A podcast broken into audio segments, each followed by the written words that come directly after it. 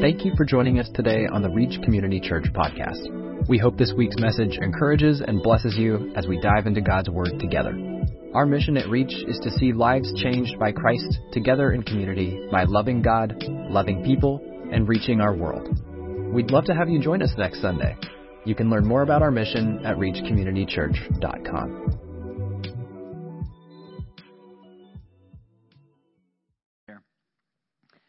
Um, the text that we're going to cover this morning starts with this verse Let not your hearts be troubled. The one thing that um, you will hear and hopefully believe being here at Reach is the Bible is the Word of God, it is our truth. Well, the Bible tells us we can believe, and most of our tension comes in the place of what we know to be true and what we believe to be true. So we can know something but not believe it. Believe it is literally living in the place that it is true for us, not just saying, because a lot of us in this room would say, absolutely the Bible is true, but there's things in your life that you're absolutely not living in peace, joy, and all the other things that God promises you because you're struggling with the reality of, a, of is it true for you? We spend most of our times seeing why, uh, we're going to spend most of our time seeing why we can trust Jesus with this reality. Most of our issues come from our desire to control things, our need for things to be fixed, our, our wanting to make them um, all work out. The truth is, you can't fix most of the things that are going on in your life. And this isn't it. The Bible isn't the tool to help you fix everything because some things in your life aren't fixable. Which sounds boring because you're like, I want it to be fixed. The truth is is that God is still good, God is still gracious, and God is still God when things aren't the way you want them to be. Uh, we're doing a study through James in a couple of weeks, and, and you'll see that over and over again that what we see and what we know about the Word will hold us even when suffering come, even when things in our life are out of our control. See, faith, joy, and peace are not determined by what you can control. Your faith, joy, and peace come from the Father through the Son to all the things and all the people that put their trust in Him. So here's the one thing that I want you to kind of hear through the text today. I am, not talking about me, but talking about Jesus saying these words I am, so you can.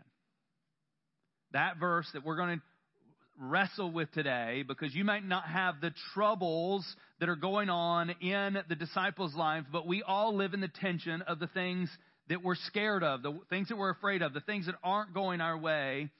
Can we still trust God with those even when it isn't the way we want it to be, even if the outcome isn't what we desire. So let's pray before we get in the Word. Father, um, this is your Word. Uh, this is your truth. Uh, give us ears to hear and hearts to receive.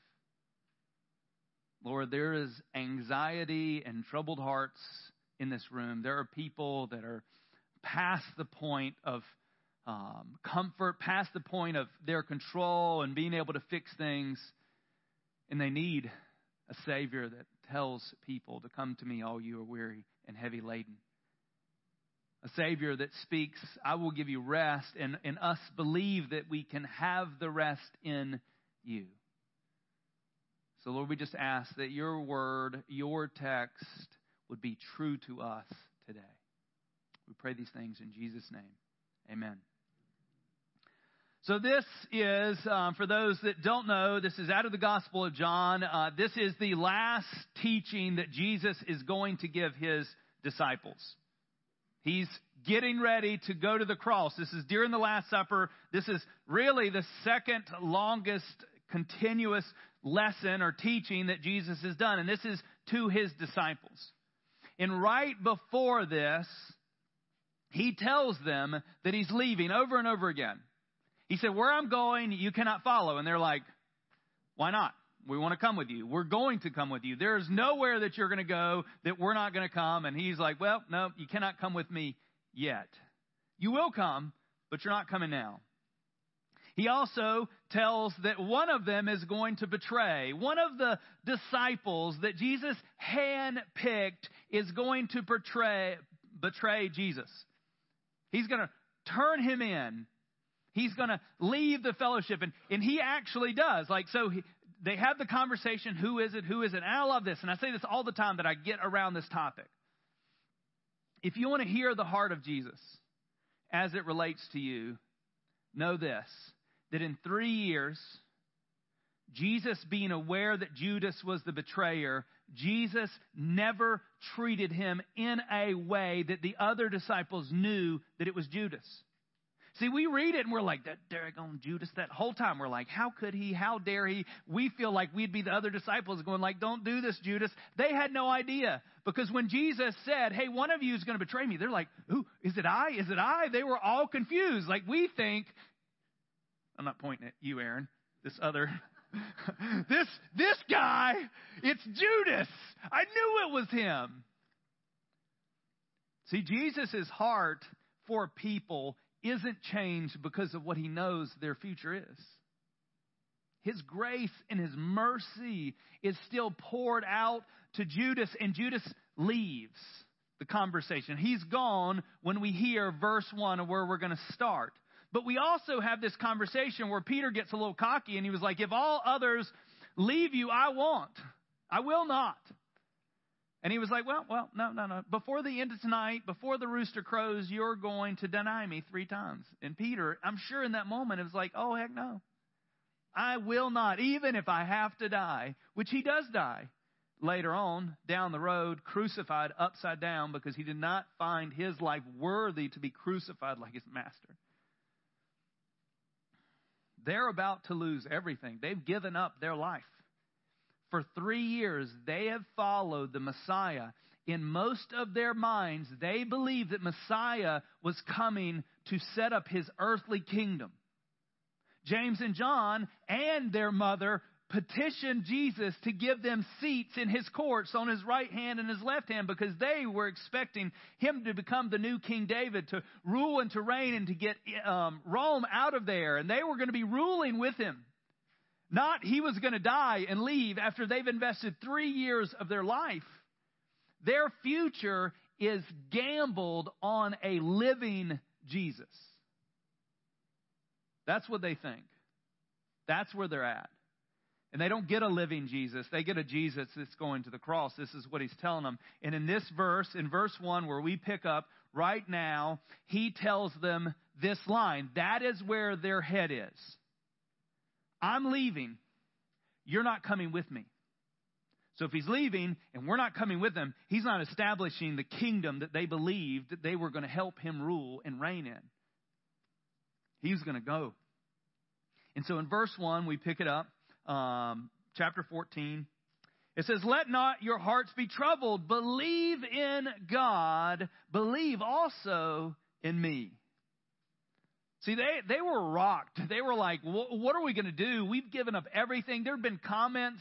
Um, people are, are kind of wanting to leave Jesus because a little bit earlier he said, hey, if you don't eat my flesh and drink my blood, you can have no part of me. And some people are like, nope, I'm out. I'm out. Like I was with you until you started talking about cannibalism, and then I'm just not down with that. Um, I'm leaving. And he looks to his disciples and he said, Are you guys going to leave too? And Peter said, Where would we go? You have the words of life. See, the following verses, the rest of the 13 verses that we're going to cover today, is going to give you the reason why you can trust the first verse. Because I believe that this verse isn't just for his disciples, this verse is for everyone that would choose to believe in Jesus Christ as their Lord and Savior. Everyone this morning that is going to choose Jesus to be their Savior gets to hear the words, let not your hearts be troubled. if your hearts are troubled and you know Jesus, you need to hear the words coming to you this morning. Do not let your hearts be troubled. And he's going to tell you, and we're going to go through the next 13 verses that are going to communicate to you very effectively, in my opinion, why you can trust him. Because if you're going to have to have faith, if you're going to have faith in something, you have to have this like, is it capable of doing the thing that it promises? And this is what we're going to get into. In verse 2, it says, In my Father's house are many rooms. If it were not so, would I have told you that I go to prepare a place for you? And if I go to prepare a place for you, I will come again and take you to myself, that where I am, you will also be. Hear this. So part of their troubled hearts is our Messiah, our Christ, our friend, our rabbi is leaving.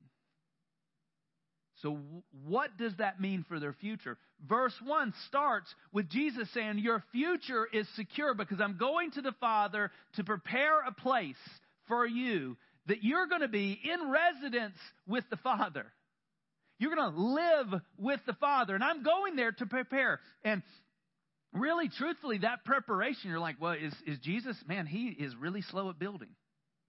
He's been building that mansion, that house, that place that we're going to live for a long time. Like, I thought he was a carpenter.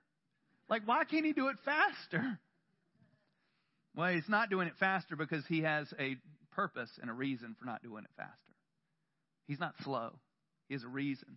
But the preparation that he's making is our ability to enter into the house, which our ability to enter into the house comes through the cross. We do not get access to the presence of God without faith in Jesus redeeming us in the cross. So, what he's going to prepare is the sacrifice, the atonement is going to happen that's going to provide us a way to enter into the house that is promised. And I love this. Hear this. He said, You know, if I wouldn't tell you, and this is why you have to get into a place that you trust Jesus with what he says.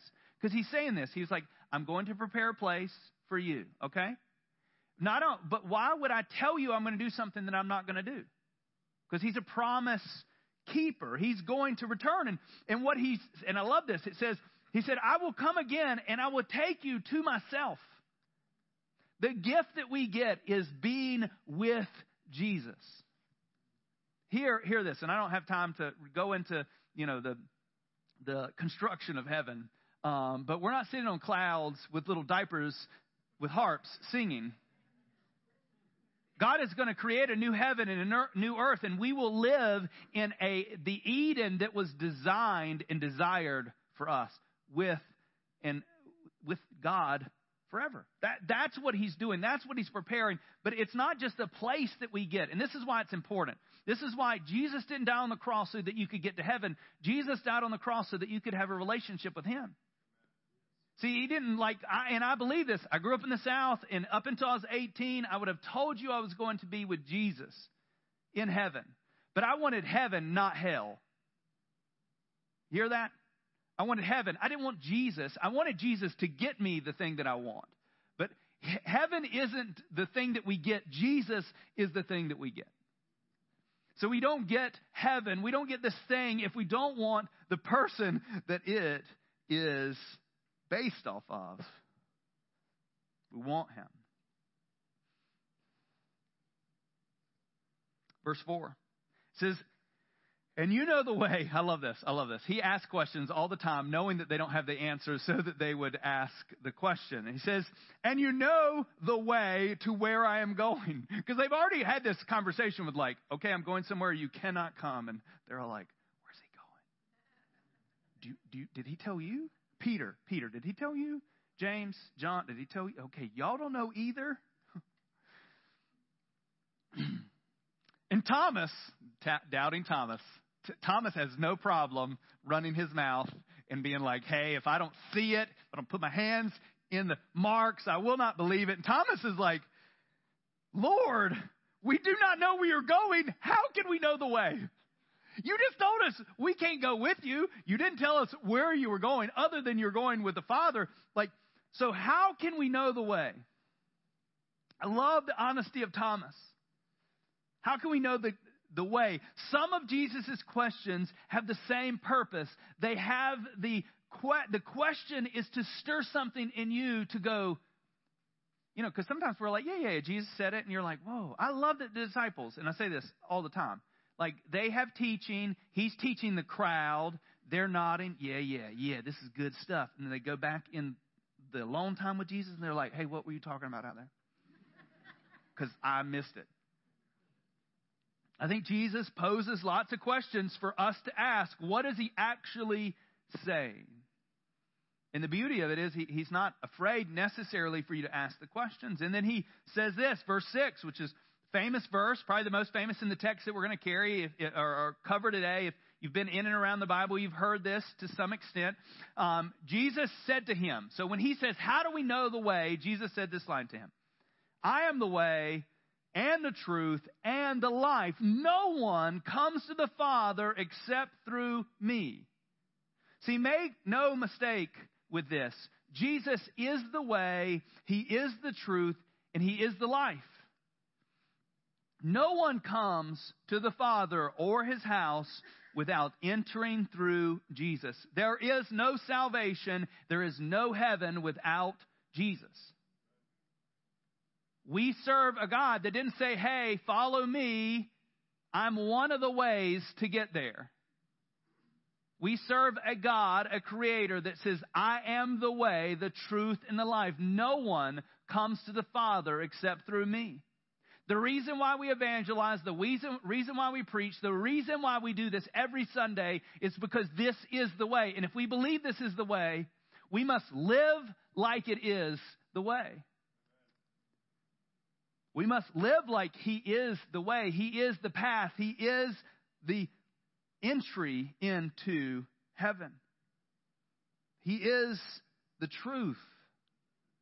Like this, I believe, is the most critical thing that's going on in our culture right now. Our culture, over and over again, is saying, This is truth. This is truth. It's not, might not be popular, but the truth is there's two genders. Two. God created them male and female.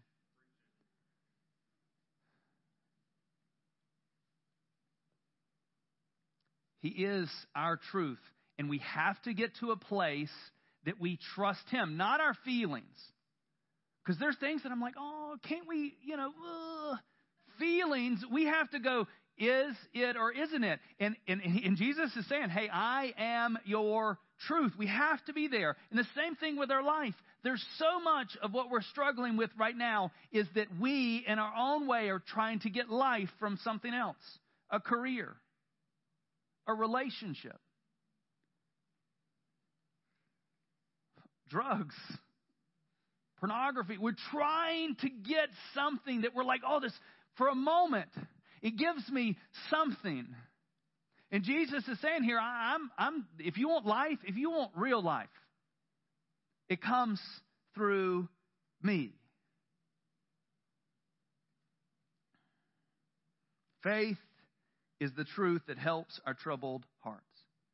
Jesus' exclusive claim is unmistakable. It forces an unconditional response. Jesus invites people to accept or reject him, making it clear that partial acceptance is rejection. We cannot just say that Jesus is Messiah and Savior and the truth and the way and say that He is for part of us. He is for this piece of my life. He is for this. Like, I'm 100% on this piece, but I, this is mine. I, I don't want that. I, I want to control this. I want to say what is right or wrong. We don't get that option. I, as a pastor, don't get that option. And you'll see this also. I mean, TikTok, I think, is fueling the fire with bad theology. These little shorts on Instagram, you'll get someone that sounds really smart that'll say something really dumb. And you'll be like, man, that, that feels like truth. But we have to be anchored back to what is truth.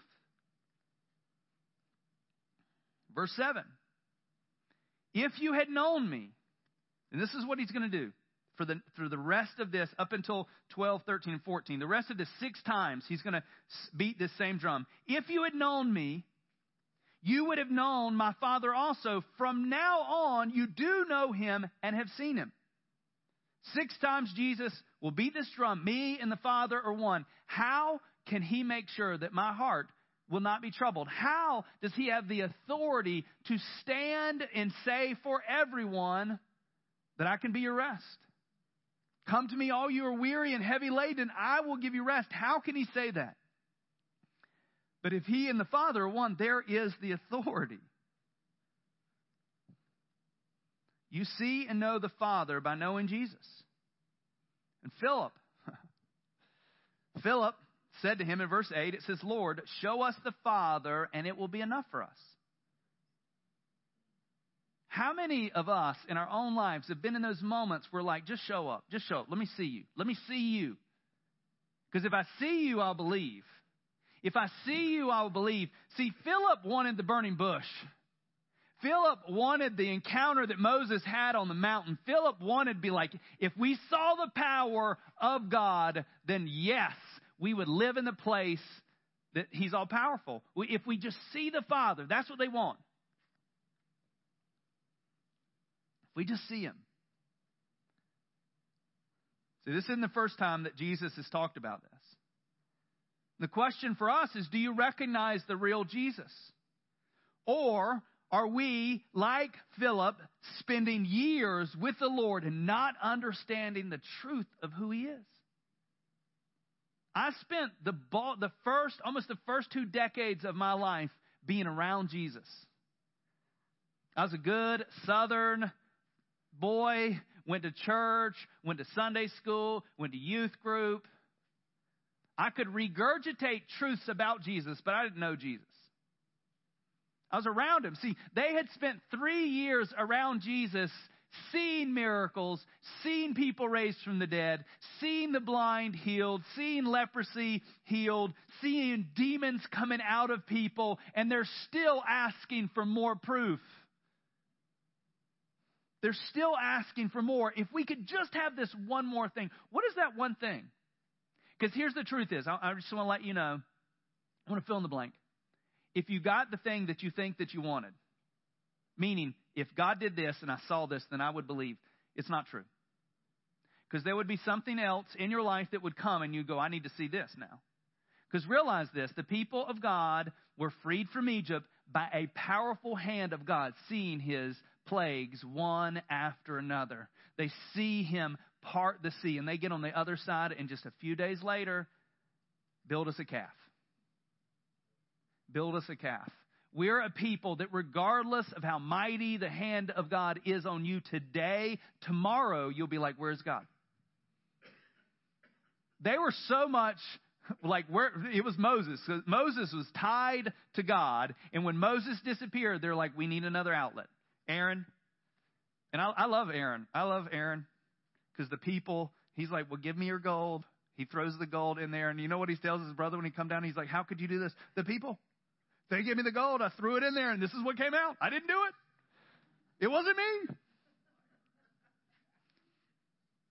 See, they went back to what they knew before. They went back to worshiping something that had no power, no authority. Left it. Verse 10 says, Do you not believe that I am in the Father and that the Father is in me? The words that I say to you, I do not speak on my own authority, but the Father who dwells in me does his works. See, your answer to this is very important. Who do you believe that Jesus and the Father are one? Because if Jesus is just a good moral teacher, we're, we're hopeless. Our, our salvation is banked on nothing. If Jesus was just a man, then he died. And if he died without sin, then he may have re- remedied his life. But he had to be more than just us to save us. Verse 11. It says, Believe me that I am in the Father, and the Father is in me, or else believe on account of the works themselves. He's like, he's like, look, look, look. I've been telling you from the beginning. I and the Father one. Like what you're seeing, you're seeing the powerful hand of God. Like we talked about this a couple weeks ago with the man born blind. This is something that no one had seen at all. No one. And he's showing people over and over again this is what Jesus came to prove who he is, to tell them. And I love reading in John still. He's like, he said this to them so that they would make sense later. He said this to them so that after they would remember and say, He told us. It's one thing to come out of the grave three days later as a surprise and no one was even thinking, but when you tell them over and over again, Hey, I'm going to die. Three days later, I'm going to come back. I'm going to die. Three days later, I'm going to come back. I'm going to die. Then, which we talked about this a lot, leading up to Easter, no one was there. Like he told them, and no one was at the grave. Like we think we would be there with our like our lawn chairs and our bonfire and be like, "Come on, Jesus!" This is this is where it begins. No, they weren't there. They were hiding in the upper room. They were hiding somewhere because they didn't want to get arrested or in trouble. See, believe is a big word with lots of meaning in this passage. It is more than believe, like you believe in your favorite sports team or even your parents and their care. He is talking about with everything that you are, trusting what He says is truth. And that He is working everything out to His glory and your good. And then verse 12. It says, Truly, truly, I say to you, whoever believes in me will also do the works that I do. And greater works than these will he do, because I am going to the Father. Whatever you ask in my name, this I will do. What the Father, sorry, that the Father may be glorified in the Son. If you ask anything in my name, I will do it. There's two big things right there. You're like, I, I asked for lots of things in Jesus' name, and He didn't give it to me. Jesus' name is not a uh, like a slot machine that is a guarantee. Jesus. Win every time. See, as you know Jesus and as you come to the Father and know the Father's heart, then you pray the Father's will. And in the Father's will, God moves over and over again. James talks about that. We'll get into that, that we ask for our own selfish gain. We don't want to be in that place. And I, I love this piece about the greater works. And you're like, well, I haven't really done greater works. Here, here's the beauty of what I think is going on in this piece. Jesus is speaking this pre resurrection. So the most that they could do, the most that the disciples could do at this point was to preach about Jesus, about what he is going to do. We, on this side, we don't just get to do things in the physical. See, the greatest work is not a miracle in the physical that will only last in this lifetime. The greatest work is adding someone's name to the book of life that will last forever. See, we, the greater work, I believe, isn't just the miraculous of like, I want to raise people from the dead. Honestly, if God allowed you to raise people from the dead, it would go to your head, it would ruin you. You would start a ministry, start collecting money, and then you would have a jet and, you know, designer clothes, and you would be, you know, it'd be bad. It'd be bad. I, I honestly believe that if, if we had the character to match, that there would be more manifestations of the Spirit in our life. But I think that a lot of that doesn't happen because you don't have the character, and we see this with evangelists. We see this with people that God starts doing things in, and then it gets to them. It goes to their head, and then, you know, then the, the snake comes in and whispers in their ear, I do deserve. I do deserve. But the greatest work that we get to participate in is exposing the gospel to someone so that their life is awakened for eternity. That's forever. Not just, see, if you heal somebody or if you raise someone from the dead, their life, Lazarus, here, here's what you need to know Lazarus, healed, raised from the dead. they wanted to kill him for that, but we'll leave that out. Um, Lazarus died again. Lazarus is not still alive today. I mean, he's alive in a sense that he's with the Father and he will live and reign with him for eternity, but he didn't live. He died again. If God fixes, heals your cancer or uh, infertility or something that's going on in your life, there will be something else. If God heals this thing that's there, and, and I believe, I believe you're in a church that believes that He still does. We're going to pray, we're going to believe. And in the end, we're still going to praise God. Now, if you read, I think it was this morning or yesterday with David, when his child was promised by Nathan, this child's going to be dead because of what he did and his own sin. Like this is what's going to happen. And he he got in his fasting and prayed and lamented, and he was just there. And they were afraid to tell David that his son finally died. And then when he finally knew, he went and ate, and they're like, Why are you like this? And he was like, Before he died, there was hope and faith that he would live. And God decided otherwise, and I'm, I'm going to live now, in this moment. He said, Because, you know, the reality is, is I will get to see my son again.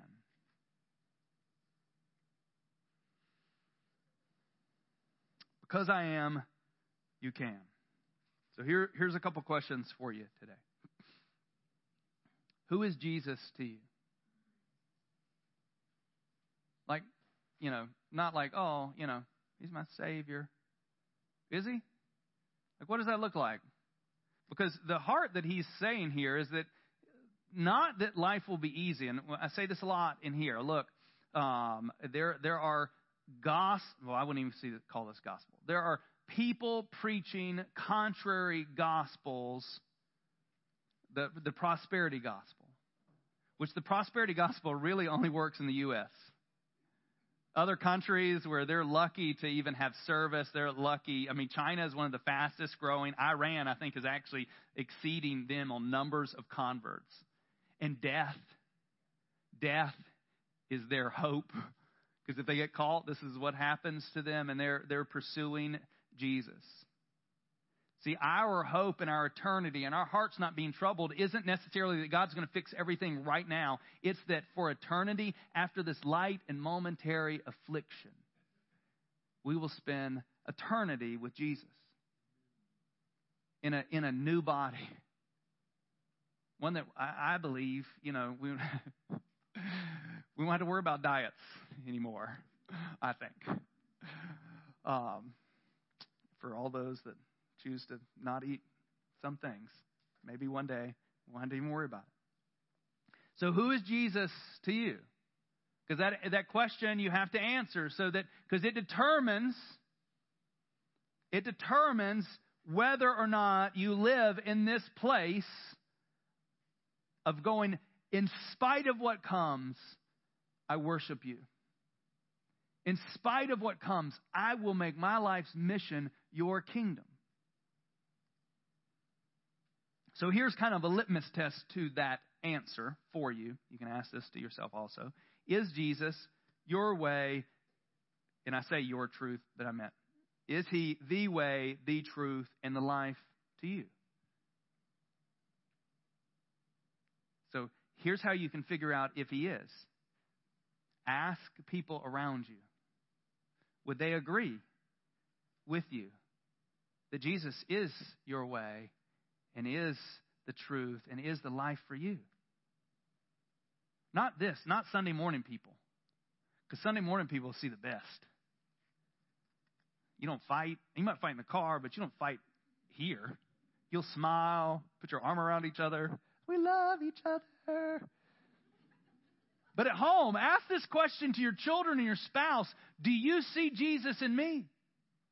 And I don't mean, do you see a perfect individual that has been perfected by Jesus? I mean, do you see the change that Jesus is making in me? Do you see this progression of what he's doing in me? Ask.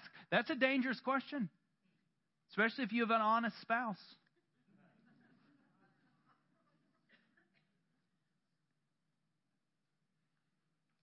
And if one of those isn't where it should be, what are you going to do to change it? What truths do you need to wrestle with and say, this is God's word? Look, I'm not a corner. I'm, I'm never going to stand on a corner and berate people, and I'm not a hellfire and brimstone guy. I don't think it works. At least the videos I've seen, it's more like he gets mocked, and then they use clips of that to make Christianity look stupid. But there is a way that we live our lives and we preach the gospel to friends, to family members, to people around us that says the same reality. Because today, this is what we said. If He is the way, the truth, and life, no one else comes to the Father except through the Son. We're saying that everyone that chooses not the Son chooses something else. They choose hell. And, and for those that are like, yeah, Jesus is nice and he's loving, and, and, and the Old Testament God isn't God, that was polluted. We can see the truth. Jesus talks about hell a lot. He is a reflection. So some people would take this and be like, we, if we've seen Jesus, we've seen the Father, which we have, but we don't need to cherry pick the pieces of Jesus that we like. We have to hear the words that say, I am the way, I am the truth, I am the life. So, what are you willing to change, to work on, or to invite someone else into to work on one of these realities? It may be a direction that you're heading to get life that isn't giving you life, that's actually pulling you away from life. It may be inviting a friend into this, just saying, hey, this is where my struggle is. The most dangerous thing that we can do is to keep what's destroying us on the inside.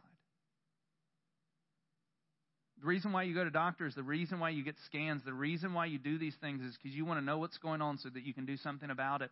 Do not allow what's going on to you to stay hidden. Find safe people that you can say, This is what's going on in my heart, and I, I need help. We need help. No one in this room has the capacity to do what is necessary in your life to create the gospel centered man or woman that you've been designed to be. So, my next thing is th- that word, let not your hearts be troubled. Bring your troubled hearts to the Father and leave them there. At the end of service, we have this little banner in the back with a light behind it. This is prayer. Uh, th- this is every Sunday. Every Sunday we have prayer. And, and you may be like, well, you know, I'm fine. I'll sit here and pray. There is something that happens when you speak words to other people and say, like, this is what's going on. I want you to pray. And it may, it may mean you don't even tell them what's going on. You're just saying, today I need prayer. There's something that happens when you acknowledge a need and you say, hey, please.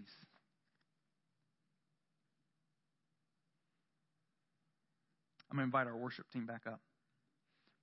And I'm going to leave you with this. And I encourage you, for those that aren't reading along with us in the One Year Bible and haven't read this already, I encourage you to spend some time in John 14 through John 17. That's where all of, we've been in 14, but 15, 16, 17, this is his whole message. This is his whole teaching uh, about this. And at the verse 14, or chapter 14, is the first promise of the Holy Spirit. Jesus said, It is to your benefit that I go away. And they're like, No, no, no. See, I think today we would prefer to have the physical Jesus here with us. I've, I've thought that. I've, but the, the problem with physical Jesus is physical Jesus is in one place. So physical Jesus is with me, he's not with you. But the Holy Spirit, everywhere. He said it is to your benefit because he, the helper cannot come, the counselor cannot come until I leave. But when I leave, the helper comes. And we see this in Acts when they were like, it took a ragtag band of, I hate saying this because they're the apostles, losers. Losers get turned into winners when the Holy Spirit, the power of God, comes and lives inside of them. And so you may be like, I, I don't know how I can live this place. I don't know how I can um, let my, this anxiety that's controlling me. The answer is the Holy Spirit. The answer is Jesus didn't say, Hey, I want you to live in a truth without me. Jesus said, I want you to live in a truth. And guess what? Guess what? I'm going to send you the counselor. I'm going to send you the helper here. And so part of how I want to close today is I want to, I want to invite people to do a couple things. One, you can maybe answer for the first time today that I want Jesus to be that for me. I, I, I want to believe that He is the way, truth, and the life, and I've not believed that to this point. This may be your defining moment where you say, I want to start following and realize that if He's the way, then you have to, you know, when Jesus said over and over again, follow me. That's what the way means. Follow me. But I also want to invite people today to say, I need Holy Spirit.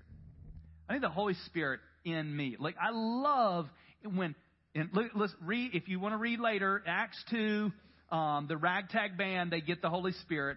Peter preaches a on fire sermon. Three thousand people get saved.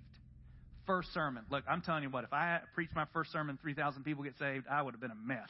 Like I'd have been like best preacher in the world. Um, God didn't give me that, and that's fine. I, I I don't need it. I'm not ready for it. But, you know, he preaches, and I think what changed him from being that person that would have taken the glory and would have taken the whatever is the Holy Spirit. You know what happened? And this is where we need to live. So you should read Acts 2 and then come to Acts 4. So they received the Holy Spirit. I believe that if you're a child of God, if you've said yes to Jesus, the deposit, the guarantee, the Holy Spirit is living inside of you. But I believe that we're like leaky vessels when it comes to the Holy Spirit.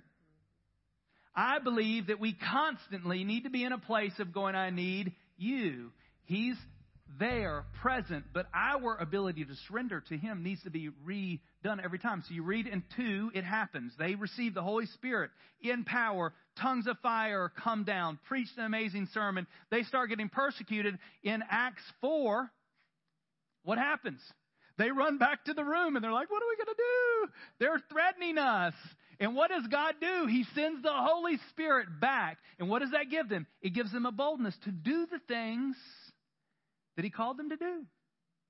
So I believe this morning, like, hey, if you're just struggling, like, you know, like, I'm a child of God. I'm not a perfect person, but I love Jesus and I'm trying to walk in His way. I want to, I am His child, but you're just struggling. I just, I would invite you this morning just to say, I need the Holy Spirit.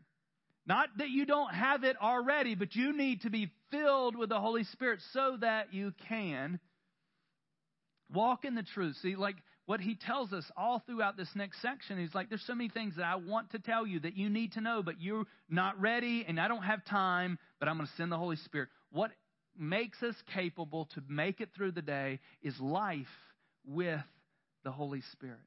The same power that raised Jesus from the dead now lives in us. Tap into that. Let's pray. Father, that's my first prayer. For all of those in this room that are right right now, right now, Jesus, I need more of you. For everyone that that is their heart cry that I need more of you, Lord, I pray that you pour out your spirit that you fill us not with a, a cocky, arrogant heart, but this humble, chosen, beloved. Lord, we want to be bold for you, but we need you in us to be bold. We need you in us for life. Lord, I pray for every single person as they're receiving more of what you have for them. I pray that every place that you aren't our way, that you aren't our truth, that you aren't our life, that you expose it and you remedy that in us to say, God, we choose you. We don't choose the lie of the enemy that whispers in our ear to take that thing. Lord, you are our truth. And I pray that as humble, beloved children, we would walk in your way we would live out your truth and we would experience life to the full. And so, Lord, if there's someone in this room that wants you, a relationship with the Father, they want the Holy Spirit for the first time, they want to be united with you, they want to be part of that family. Lord, I pray that you welcome them in as they acknowledge their sin. They acknowledge that they have been separated from you because of their behavior, because of their choices. And Lord, that they acknowledge that you went to the cross to remedy that. That you became life for us by taking on our death. So, Lord, help us live that out today. Lord, let us experience your grace. Let us walk out of this room where, when we walked in with troubled hearts, Lord, I pray that there would be a lighter sense of hope and joy and peace that comes from trusting you. Thank you, Father, for your grace and your mercy. In Jesus' name, amen. Thank you for joining us today on the Reach Community Church podcast. We'd love to have you join us next Sunday. You can learn more about our mission at reachcommunitychurch.com.